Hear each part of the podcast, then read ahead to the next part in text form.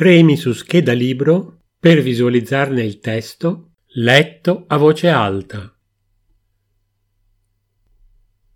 Carol Lewis Attraverso lo specchio Satira, emozioni, classici, fantasy, fiaba, humor. Da 11 anni. Il secondo libro di Alice prende le mosse sei mesi dopo che Alice è tornata a casa. Un pomeriggio sta sonnecchiando in salotto quando si chiede cosa c'è dall'altra parte dello specchio. E ci passa attraverso, come in Matrix. Poi si trova nuovamente nel paese delle meraviglie, logiche e dei nonsense. E comincia un viaggio meraviglioso in un fantasmagorico mondo a rovescio, nel quale incontra strambi personaggi che le fanno compagnia. Nel mondo a rovescio solo i controsensi hanno senso e una sola è la regola. Credere all'impossibile.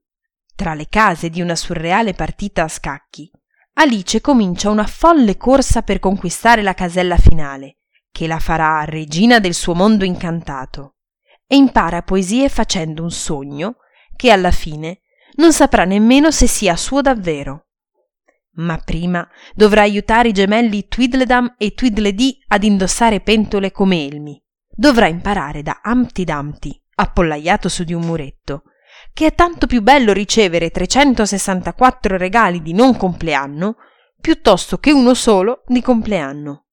E incontrare il simpatico ed inoccolato cavaliere. Giuro, si ride solo a guardarlo, che porta in sella al suo brocco una trappola per topi per ogni evenienza e conosce l'arte dell'equitazione, che insegna a mantenere l'equilibrio a testa in giù, cadendo continuamente da cavallo.